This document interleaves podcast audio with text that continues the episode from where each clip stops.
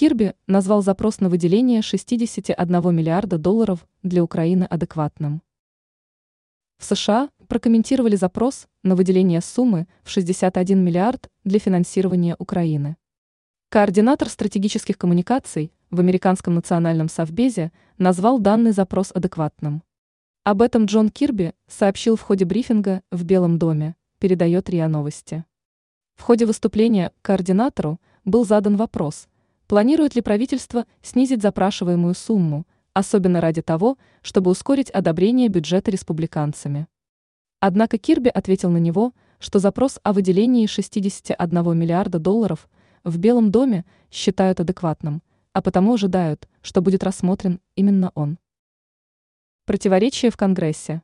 Напомним, что запрос о выделении многомиллиардной помощи Украине и Израилю был поднят администрацией президента Джо Байдена еще осенью. Однако вопрос до сих пор остается нерешенным – поскольку республиканская оппозиция хочет, чтобы сначала были решены внутренние проблемы США. В частности, поднимается вопрос о решении проблемы миграции и защиты границ страны. Ранее сообщалось, что Евросоюз намерен единогласно согласовать финансирование Киева к саммиту 1 февраля.